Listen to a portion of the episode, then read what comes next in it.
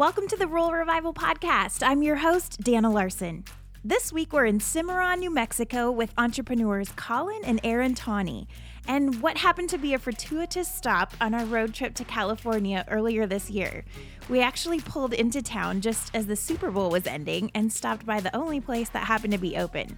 And as we got to talking to the owners, we realized we really needed them to share their story on the podcast. So I grabbed my recording equipment and we did this completely on the fly.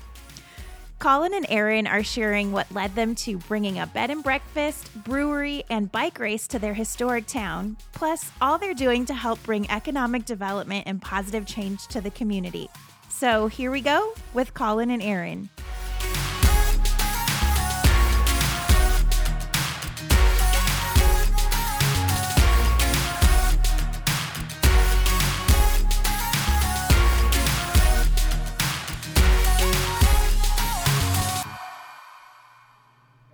Well, we're here tonight in Cimarron, New Mexico with Colin and Aaron Tawney, who I'm going to just call you entrepreneurs for now because I really want you to explain all the fun things that you're involved in here in Cimarron. But uh, welcome to the podcast. Thank, Thank you. you. Well, let's have you guys start out. You haven't always lived in Cimarron, so tell us a little bit about your journey that led you to coming here. Well, uh, Aaron and I have been looking for properties in the high country for a really long time. Uh, we were looking in southern Colorado. Eventually, that, that search kind of came to northern New Mexico. And we were looking in the Enchanted Circle area, which is Angel Fire, Red River, Taos, Eagle Nest. And Cimarron kept coming up in the searches on um, Realtor.com, Zillow, and there was one particular property that looked really promising. Uh, there was a, a, it had been a bed and breakfast. It hadn't been run in several years, and I, you know, we just I kept watching it online, and we finally had the opportunity to come see it, and we came out and we just we fell in love with it after ten minutes. Oh, uh, it, the house hugged us. You sometimes you just know when something's right. Yeah.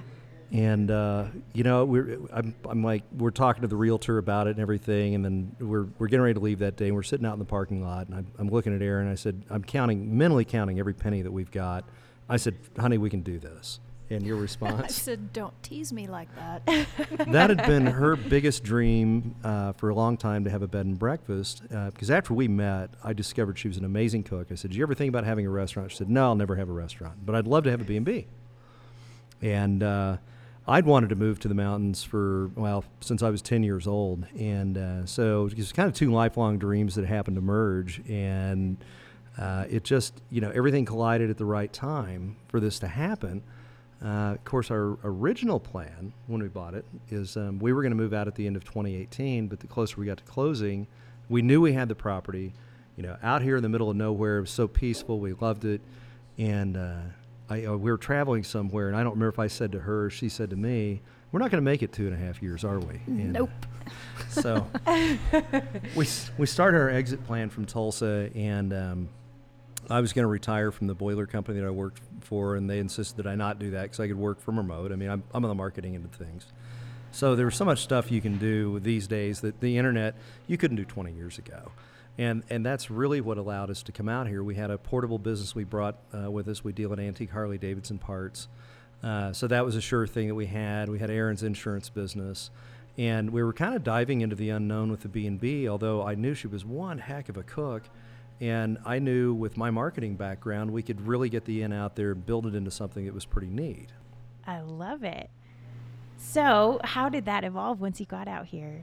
Well, everything just kind of fell into place. I mean, we got the got the inn repainted, uh, redecorated, and uh, you know, Philmont Scout Ranch has been a huge part in that success because we get about eh, about 50-50 customers from them during the summertime. That's great. And uh, yeah, they're just they're an awesome group to work with. And then we get travelers that find us. That we have an indoor pool, which is kind of unusual for a B and B, and we've got people that seek us out for that reason. I love it. Well, Colin, you had mm-hmm. mentioned mm-hmm. to me earlier that you had been through Cimarron before and kind of saw maybe some potential in this town, but we were we were coming home from a summer trip. We'd been mountain biking up in Taos and and uh, Angel Fire, and um, said, "Yeah, let's take Highway 64 down through the canyon. We'll go that way." And um, we we were going down through the canyon. I'm like, man, this is beautiful. We see the Palisades, which looks like organ pipes springing out of the rocks. And then I see the sign for Philmont Scout Ranch. I'm like, Aaron, Aaron, I know all about Philmont because Waite Phillips was from Tulsa. And so I'm all excited. I'm thinking, you know, we're going to come out into, into, you know, this neat little village. And um, bless its little heart, at that time, uh, there was there was like a burned out motel still on the main drag. We didn't have the corner store that was down at the intersection of Highway 58 and 64. It really looked kind of like an unloved, forgotten about village. And um, I just thought, what an unfortunate little place. So I was a little hesitant because I knew that was the impression it left on us. When I first found this this bed and breakfast online, I was a little hesitant to even mention Aaron that it was in Cimarron. Um, but I thought, you know, every place deserves a second look. And it just, you know, we, we saw it with entirely different eyes when we came back to, to, to see the place. Um, all of a sudden, we thought, man, this place is full of potential. And it wouldn't take that much to, to spruce things up and then we started meeting some of the other merchants here, and it was a fantastic community of merchants. And um, we said, you know, no fear on doing this. This is, you know, uh, we can we can give back. We can uh, help work to kind of try and improve the community, bring some fresh ideas. That's not always welcome. Uh, when you get into a small community, and then there's there are other people who are like, "Hey, we love the fresh energy because you know we've been leading the push for 20 years. Now it's time for somebody else to do this." But um, I don't know. What I, am I leaving anything out of that, or? Well, not that I can think of. Covering it pretty good. So you eventually found yourself involved with the chamber. Yeah. Okay. Well, we didn't buy the building here. We leased this. Uh, this is, is a very historic building here. It was built in 1906. Uh, this was a hardware store originally, and I think it's been like a, it, it, was the senior center at one point, and they subdivided it into three spaces. And um, but we would come down here uh, when we were when actually I think the first time I noticed it, we were just we were going around the town meeting people, and I saw the space and I saw the restaurant equipment. It all looked new-ish, but it had this this great outdoor space. And I said, "Oh my gosh, this would be the best beer garden. We got to we, we somebody needs to do this here. Somebody needs to put a brewery in." And Aaron's going, "Oh no no no, we're not. Uh-uh, no not no no no no."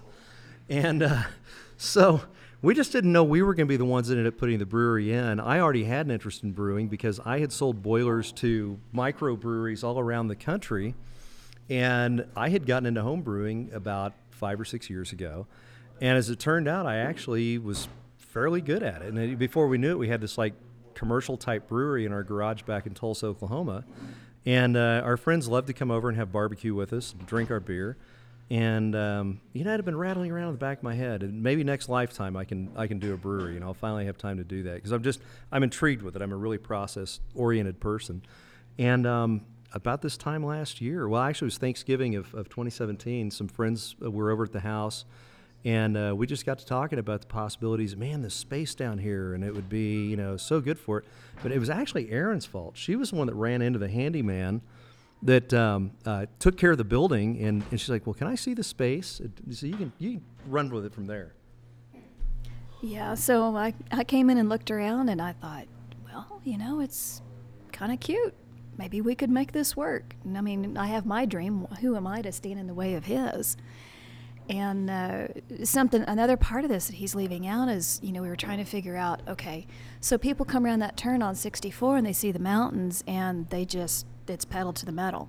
You know, even though they're an hour away from the nearest destination, uh, they just completely blow off Cimarron. Well, how do we get them to stop? Well, you know, what's the two surefire ways to get Oklahomans and Texans, which are the most of the tags that come through here, to get them to stop is beer and barbecue. There you go. which is his forte. So and that kind of went back to um, becoming the marketing director for the chamber. You know, obviously trying to figure out how do you promote your village, how do you get people to stop, how do you generate sales tax dollars. Uh, I just didn't realize I was going to be doing on a real live scale. I thought I was going to push somebody else to do this. well, here you found yourself kind of in a role of catering to tourists coming through. So, what mm-hmm. has been your favorite part of that? Getting to meet all sorts of different people and show them your town. Oh man, that's we completely didn't take into account, especially with the bed and breakfast. I mean, you, you, you get to talk to people here at the brewery and chat with them and find out where they're from and what makes them tick. But in the bed and breakfast business, it's more of a personal experience.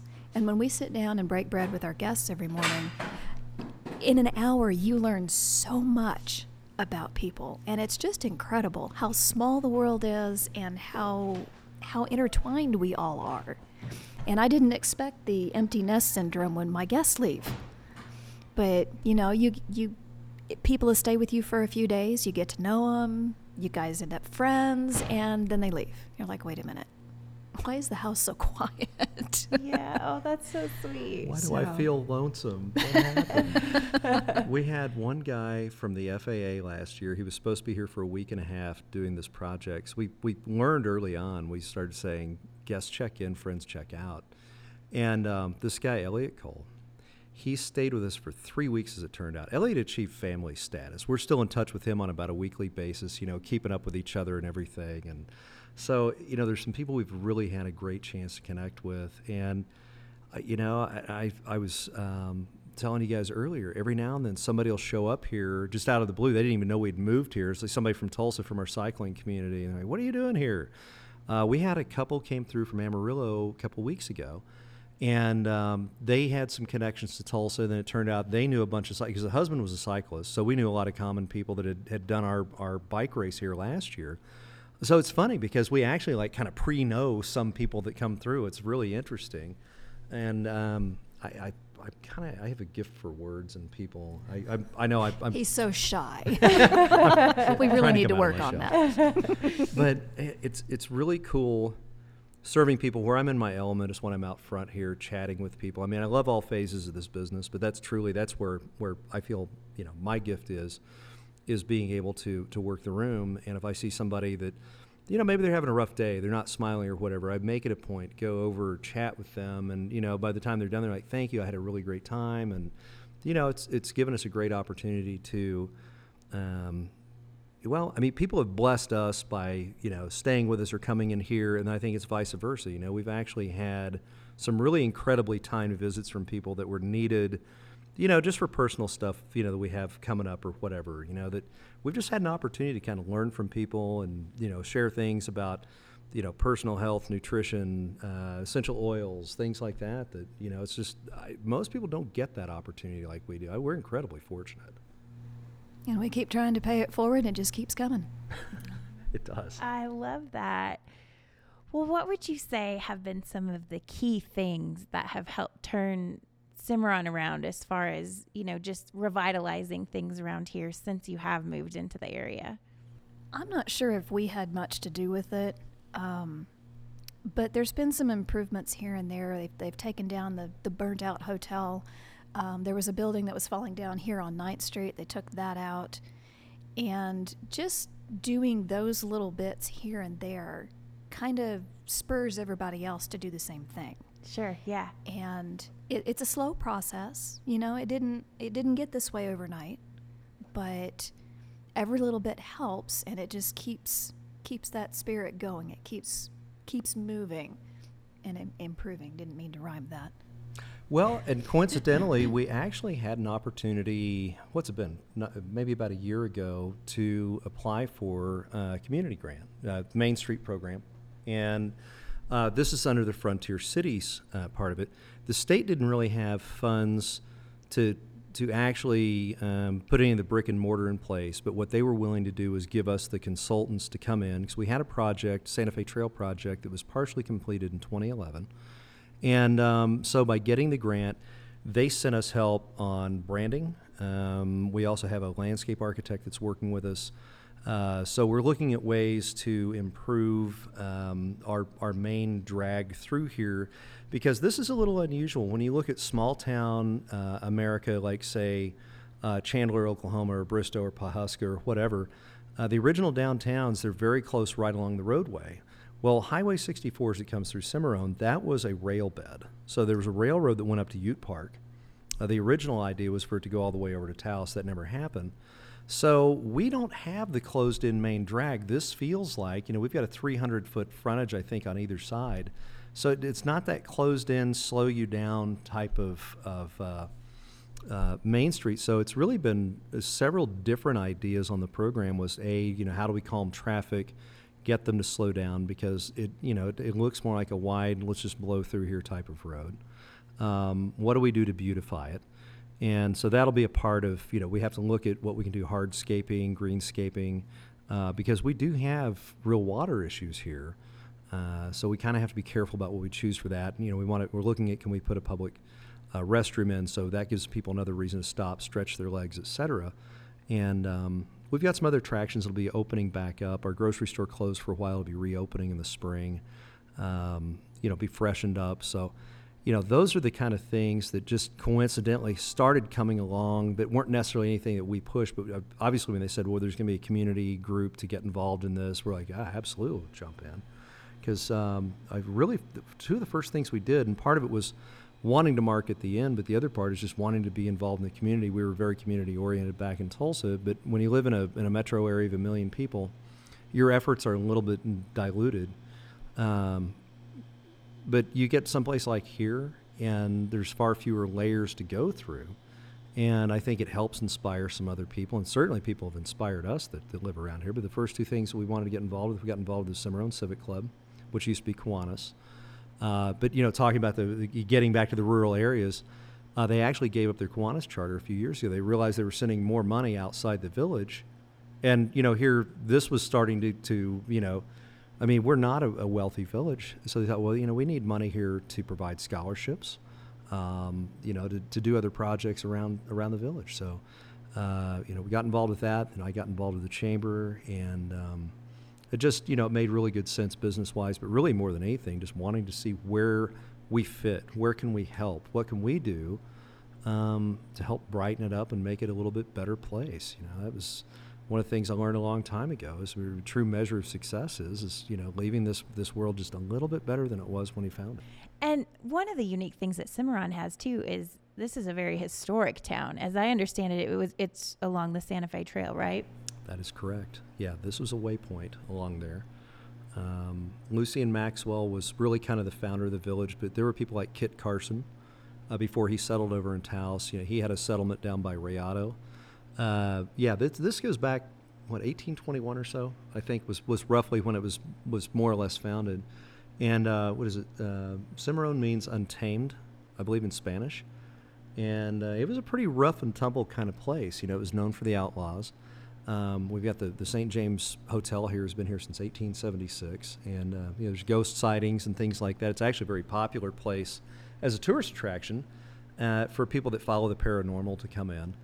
Um, but yeah, it's it's uh, it's got one heck of a history behind it. A lot of big ranches, prominent ranch families around here, and then really our current uh, industry here. Uh, the, the big employer and the big economic driver is Philmont Boy Scout Ranch, which is their, their biggest high adventure camp. I think they have three or four in the in the in scouting, but this is the one that was always the preeminent one. And the cool thing is, is that the land was donated by Waite Phillips, who was a Tulsa oil man. And uh, the joke has been since we moved here, we're stalking his ghost because uh, we had a couple of homes in Tulsa that were four miles from Philbrook Museum of Art, which was Waite and Genevieve's uh, home in Tulsa. And then this was their summer place. and We lived four miles from it. So it's a little stalkerish, you know. I love it. Those aren't bad shoes to step into if you have to, right? That's true. Well, you guys made a big shift when you moved here because you were used to living in the city and all of a sudden you're living in a, a small town. It's about 800 people, right? Yeah. So, exactly. what has that been like for you, and and what do you love about living here? Man, just look around. Yeah, you guys came in at, the, at night, but you know it's it's beautiful. We're at the base of the mountains. Um, you know, it is a bit of a transition coming in from the city, but it just means you have to plan better. You know, the the drive whether I go to Angel Fire to the grocery store or Raton, it's beautiful either way. Takes the same amount of time. Um, but you just you plan ahead. You know, if you're going to go to one of the bigger places like either uh, Pueblo, Pueblo or, or, Santa Fe, where there's more stores that we're used to, um, you know, you just start a list. Okay, I got to go to Lowe's and do this. I got to go to Natural Grocery and do that. I got to, you know, you just you have to plan ahead. And being in the B&B business is a little tricky when you make breakfast every morning from scratch. That's true. yeah. Um, so planning definitely takes precedence, but it's not that difficult. And I wouldn't trade it. You know, I, we don't even have a stoplight in this town.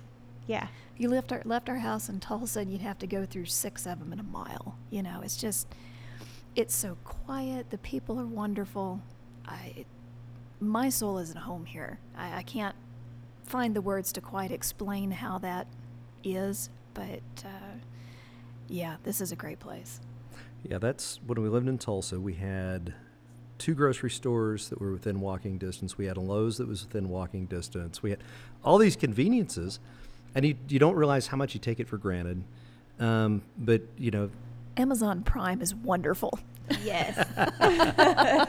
absolutely, yeah. We are we're uh, creatures of Amazon now. Yeah, mail order is a big deal to us to be able to get stuff in here. But you know, it's just you learn to adapt, and um, that is what is so cool though about the last 20 25 years with the internet and online commerce is it allows people like us to be able to leave those conveniences to be able to take the risks and go where your heart soars and do what really speaks to you and do what's really important you know? I, I my big thing was and i told aaron from the time we first met i didn't want to be one of those people that, that couldn't retire until they were 70 and then by the time you get to where you want to go, your body's worn out, you can't do it, and um, you know, to, I mean, Aaron's mid 40s, I'm er, I'm early 50s, and to be able to move when we did, I think was pretty extraordinary, and and I, and we're very fortunate we had portable income that we could do that. Um, so it made it a little bit less of a financial risk to take it on because you know a four bedroom bed and breakfast, you're not going to get wealthy on it. Um, it's pretty much going to allow you to live for free, uh, but you still have to make up for the rest of it. So, um, you know, that's what I, I, I look at so many people though that say, "Man, I wish I would have done this. Wish I would have done that." But we're out here saying we we're doing it, and that's the cool thing about you know where we're sitting right now is, you know, we were just willing to to take the risk and go, and you know, found a place that really spoke to us. I love it. Well what advice would you have for someone who's thinking about doing something similar to what you did? Because it is a risk, but you're obviously talking about the amazing rewards that come with that too. What are you looking at me for? um, don't wait because so many people wait for the right opportunity. Um, I I grew up with kind of a short timer mentality. My dad passed when he was 41. My brother passed when he was 37 from an accident. But you know, you just that makes you realize it's not a matter of if, it's just a matter of when. And, you know, don't wait around because life's uncertain. You know, health things pop up or whatever. Or, you know, either that or you get too busy doing one thing or the other and you keep saying one day, one day, one day. But my advice is find that place that makes your spirit soar because you're going to be a lot happier and a lot healthier for doing that. Um, I remember Aaron. You know, the last six months we were in Tulsa after we'd closed on the on the B and B. Every day she said, "Just be safe going to work and back. We're so close. We're so close." You know, and she was so happy to get me out of the stress of commuting back and forth. And um, and we found out right before we moved here, I had a little bit of a of a health problem, and uh, you know, it was. Do you still want to move out there? Absolutely. I wouldn't change my mind on that. And he had a little bit of recurrence of this last week. Do you want to go back to Oklahoma? No. I said, we're staying right here. Uh, you know, we're going to maybe not work quite as hard. I need to step back a little bit because I have pushed myself pretty hard. And uh, we both have. I don't, I don't want to take all the credit on that. But, I mean, you know, we definitely, we work hard, but I mean, a, a, day that runs from 6 a.m. till 10 p.m., if you're really doing what you love, you played all day. You know? I mean, we're doing exactly what we want to do. And uh, there's a lot to be said for that. And just getting away from the stress of a big city, it's amazing how much commuting wears on people, or crowded stores, or traffic noise. Yeah. The first time I went back to Tulsa after being after out here a, a couple of months, we stepped out of the vehicle and I was like, "What is that noise?" It's just this dull roar, and it's traffic. I was like, "Man, I didn't even notice that before." But you don't have that out here. Mm-hmm. It's so quiet. The stars are beautiful. There's no pollution. Um, no tornadoes either. Well, that's not, a good thing. Not often. At least not often. yeah, there was one through here about what, 23 years ago, I think. Yeah, but not as Freak often deal. as in Oklahoma. No. But no, he's right. You know, if you've got something, uh, friend of ours told us recently that if there's something out there, there's a dream, there's something you want, something you really, really want to do, your spirit is already there. And it's the conflict between your spirit and your body where you are that creates the stress and the issues and the problems and all of that. So follow your spirit, figure out where it's at, because the risk is totally worth it. And, and quit thinking of the excuses of why you can't. Um, I'm But kinda- why you can. Yeah, exactly. Um, you know, that's kind of goes back to, oh, you know, when I used to race cars. You know, um, winners find reasons, losers find excuses, and you know that's the whole thing. It's just quit quit thinking of every reason why you can't do something. Figure out how you can make it happen. You know, whether it's you know, some people that they think, oh, it's a bad idea, raid your 401k. But you know what? If your idea of retirement was moving to a rural area and doing something like we did, there's your retirement. You know, that's that's well worth doing that. Yeah, I think it's great to think outside the box and not give up on those things that are burning with passion inside of you. And your smiles the entire time that you have been talking tonight are just proof of why why it's worth it to take that risk and do it because I can just tell how happy you are. It's great. Absolutely. Yeah. Yep. So right now you have um, the Blue Dragonfly Brewing Co., which is Mhm. where we're hanging out doing Yep. this interview tonight. We just happened to stop in on Super Bowl Sunday. you also have the Blue Dragonfly Inn, which is your bed and breakfast, and then you have your side businesses too. But uh, what's next for you? Any more projects in the works? No. No. Good fact- Lord, no. no, that was a little little awakening we had this week. Um, I'm gonna I'm gonna step back a little bit and um, let our our employees because we have great employees here. Uh, let them run the brewery and kind of I'm gonna try and slip more into being just the brewer instead of general manager. Um, you know, just another one of those awakenings that maybe I'm going a little too hard, and um, then thinking about. And, and one of the good things about being where we are, we're only 550 miles from Tulsa. So, and I've, I've got my mother's there. Aaron's parents are in Shawnee, Oklahoma. I have two daughters and a grandson, or we have two. I have two daughters and we have a grandson in Tulsa and a son-in-law. And uh, so, I mean, we're only eight and a half, nine hours away. But I mean, a week or two back, I was feeling really guilty because um, I'd gone back in early January for for our grandson's birthday. Aaron couldn't go. And uh, so I said, "We think maybe we can shut everything down for another week before spring break gets here because that's like our next big tourism bash through here." And um, then this summer we're going to be overrun with Philmont. Uh, I mean, th- this place is going to be hopping. So Say that like it's a bad thing. Uh, no, no, not at all. it's a great thing. But it's you know I then realizing it's like well we can't get back there for another six or eight months, and I'm thinking, yeah, I I, you know really need to re-examine you know that, that health and family has to still be the first thing, and that's part of the reason why I moved out here in the first place was lower the stress level and. Uh, you know, try not to work so hard, get out and hike. And I think I, I lost a little bit of focus on that over the last year because I was so driven.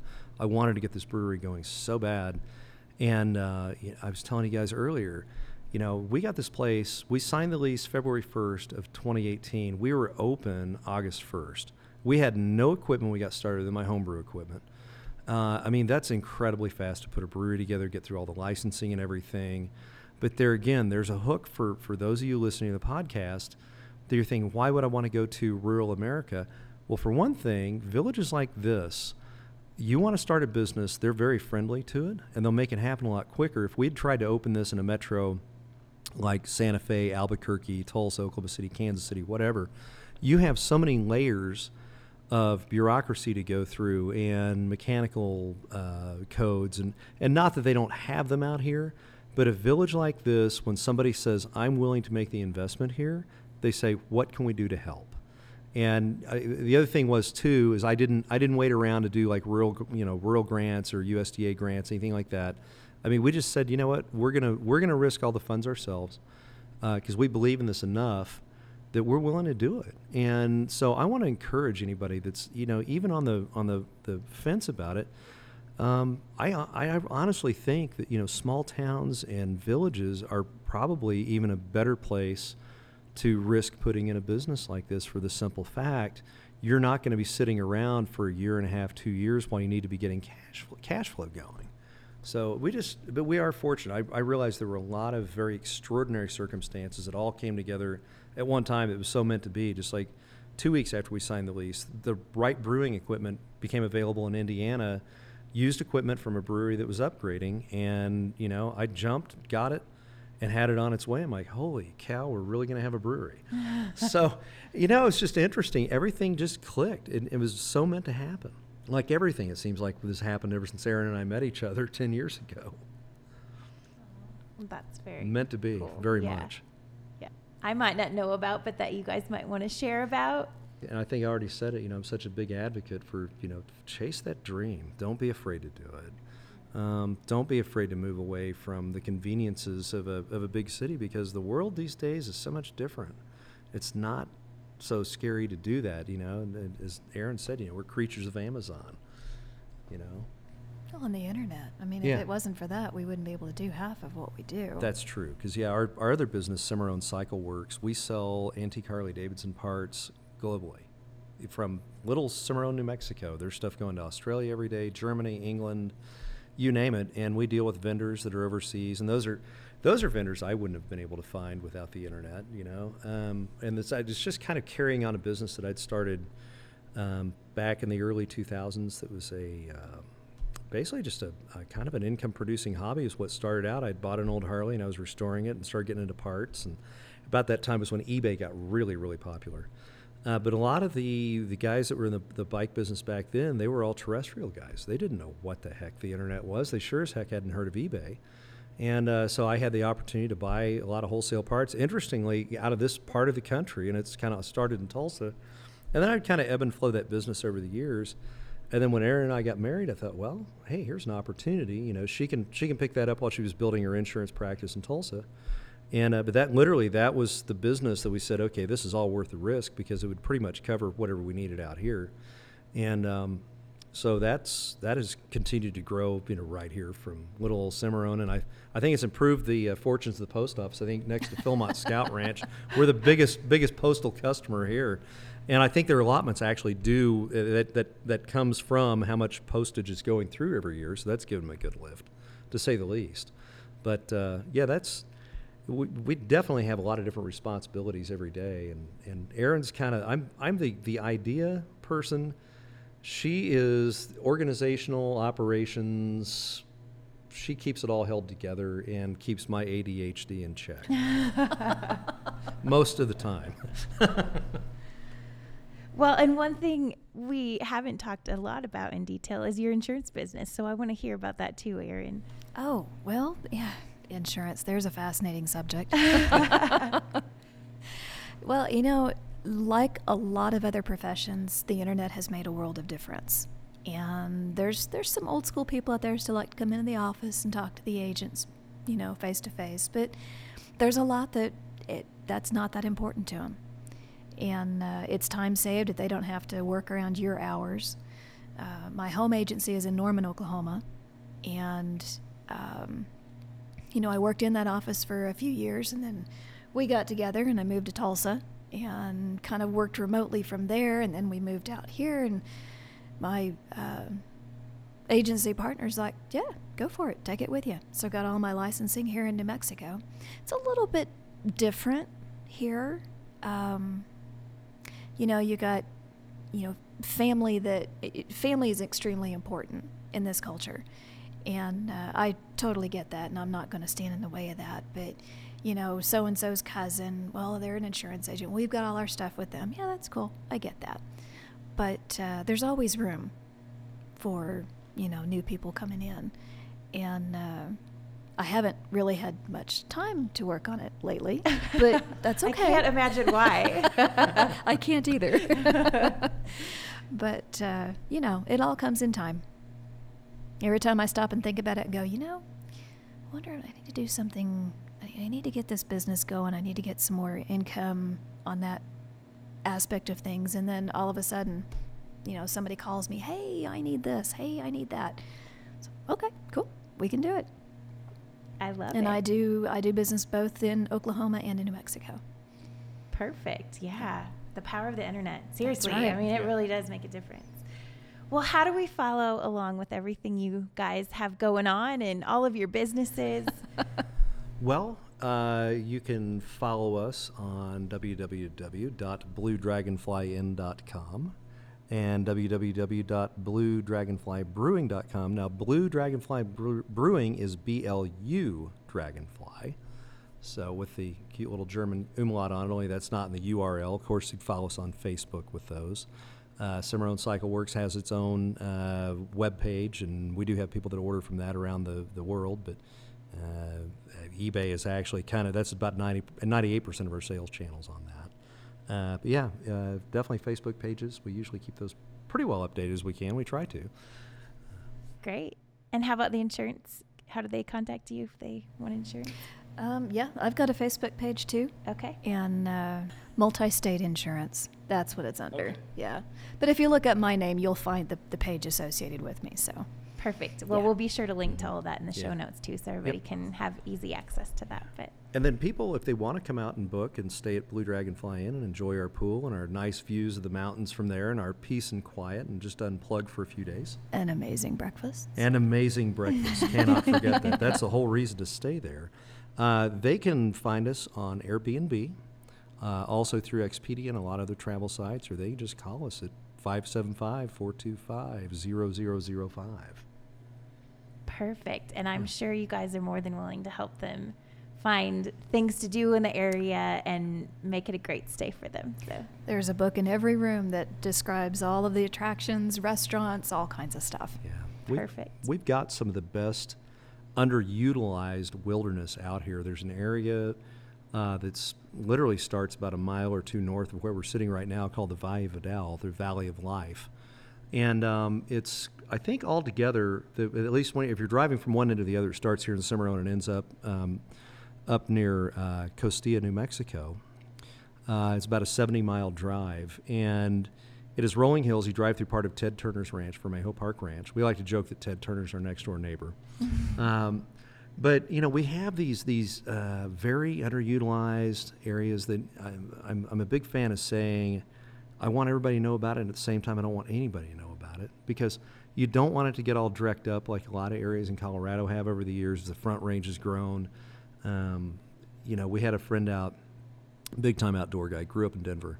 He came out to see us the first summer we were here, and Bob said, You know, he said, I think of the places I used to go hike and go climb when I was a, a teenager in Denver. He said, I go there now, they're overrun. Uh, they're trash. There's, you know, there's vandalism or whatever. And he said, You guys, I hope you appreciate what a gem this is to have something like this.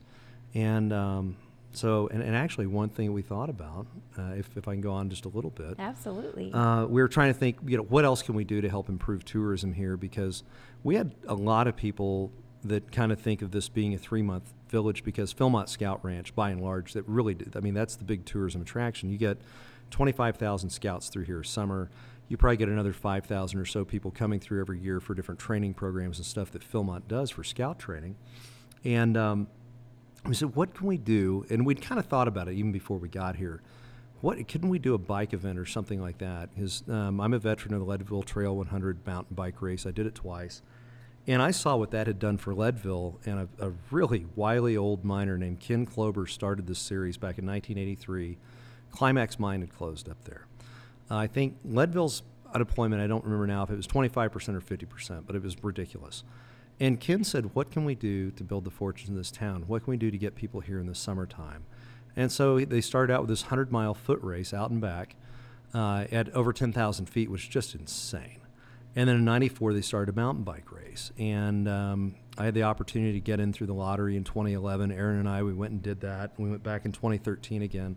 But what we were impressed with was how much it's changed the fortunes of Leadville people that, that got into the race series, they have now done it like, you know, 20 times or whatever, they built second homes out there because they fell in love with the area. Um, their main drag through there is gentrified really nice. In 2009 or 2008, Lifetime Fitness out of Minneapolis bought the race series.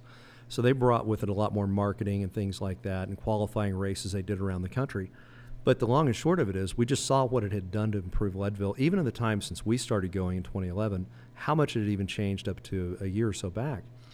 And we thought, you know, why can't why can't Cimarron do something like that? And uh, so we started the Cimarron Challenge last summer. It came very close to not happening because uh, we did that 25 days after we opened the brewery, and we were still wow still trying to figure out what we're doing here because uh, you know neither one of us had ever run a restaurant or a brewery for that matter, and uh, so it was pretty ambitious. I mean, we were very close to pulling the plug. I, I told Aaron, I said, you know what though, if we do it, they won't give us a chance to do this ever again. And um, so we got it going. We had 31 riders show up which seemed a little humbling at first, but when we realized the Dirty Kanza 200, which is in Emporia, Kansas, started 10 years ago with 34 riders. And I think they have about 3,000 riders a year now. Lifetime Fitness just bought that race this year. And uh, so it's really cool because that's been a great tourism deal for Emporia. Uh, Stillwater, uh, Oklahoma has the Land Run 100. Bobby and Crystal Wintle started that, I think, with 70 or 80 riders, and now they have to cap the event. You know, it's a lottery system they have to get in. So I think we're headed in that direction um, because of how remote some of the areas it goes. This is for gravel bikes or mountain bikes, either or. Uh, but you know, gravel gravel bike racing has become really big in the last ten years. And the Valle Vidal, we thought, man, this is perfect. We thought, how do we get them back in? Because it'd have to be an out and back because we have private property out there. Philmont Scout Ranch stepped up, said, you can come across our property. That was huge. Philmont, if it wasn't for them, the race couldn't have happened because they did all our on field support. Um, they had a bad summer last year, so we had a huge forest fire here 30,000 acres. Philmont lost their entire summer. We had no scouts here. So they were still doing some training programs and such. So that actually, a lot of people said, you guys doing this event here and Philmont doing it, it gives us optimism that we're not dead. And, you know, it was great because we brought in people and they all loved it. They thought it was great. There were some parts of the, the course that were a little sketchy, but we warned them at the writers' meeting that, that morning. We said, this is, this is the Cimarron Challenge, not the Cimarron Easy. And uh, even though we had some people that were kind of swearing at us a little bit when they came back in, within a couple of days, they're saying on the Facebook page, man, don't change a thing. I'm coming back next year. I'm bringing my buddies. So um, this is an event that's going to continue to grow, and that was one that, that Aaron and I and a, a third person, Jake Cook, uh, we started a nonprofit. We take nothing from it, no administrative fees. The whole idea is to benefit the scholarship fund of the Cimarron Civic Club, to fund beautification projects, hopefully fund part of the, the Frontier Cities project if that's needed, because the state won't actually fund, as I said earlier, the brick and mortar. Uh, but and and even if it comes down to uh, you know, private fund for, say, individuals who can't afford to spruce up their property or whatever. So we're looking for ways, you know, how could we turn tourism into a way to really improve the overall look, which, of course, that becomes a self fulfilling prophecy in itself because it keeps looking nicer and nicer. People say, this is a great little place. So, you know, it was just one of those off the wall ideas by following a great example from a really, really neat cat up in Leadville, Colorado. That you know, I said, this is this is what kind of I think the direction we need to go with this. And uh, I don't know what else can you add about the Cimarron Challenge. I think you've pretty much covered it. and well, now, now we've got our baseline, so we know what to do this year. Yeah, no, that's so cool. I love everything about that. And what are the dates this year? August 24th. Okay. Yeah. Perfect. So mark your calendars. Yep. And We've got a 78 mile route is long route. We've got a shorter route that's 65 miles. Basically, what that does is that cuts out about a 1,500 foot climb that goes up to 9,600 feet. So um, it's a, you know, I, I really admire people that come from the flatland and come do that because it's really hard to train if you're not at altitude. So that means getting out on hot roads during the summer, but it's a nice respite for the riders because they'll come out here, if, say if it's in the 90s or 100s and humid in Texas, Oklahoma, Kansas, they'll come out here, high of 80 degrees, humidity of 20%, much more comfortable environment, just a little less oxygen. Well, you guys, thank you so much. This has been a great conversation. I love what you're doing. Love the ways that you are giving back to this town, and um, I can't wait to come back and spend more time here because I love I love everything that I've seen here. It's been a, just a fun stop on our trip. So, thank you. Thank you. Thank you so much for stopping in. We're really glad our paths crossed.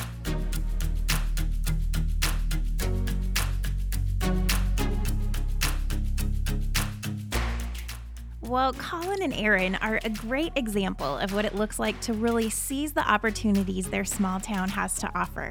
And I love that they established a nonprofit and scholarship program as a way to give back. If you're someone like Colin and Aaron with dreams for your small business and are ready to put those dreams into action, join us for the Rural Revival Mastermind in Pawhuska, Oklahoma on May 12th through 15th, 2019. We're bringing together a community of rural entrepreneurs ready to drive big results and impact in their business and lives. You can find all the details at ruralrevival.co/mastermind. Well, thanks again to Colin and Aaron for being on the podcast, and thanks to you for tuning in. We'll be back next week. Have a great day, everybody.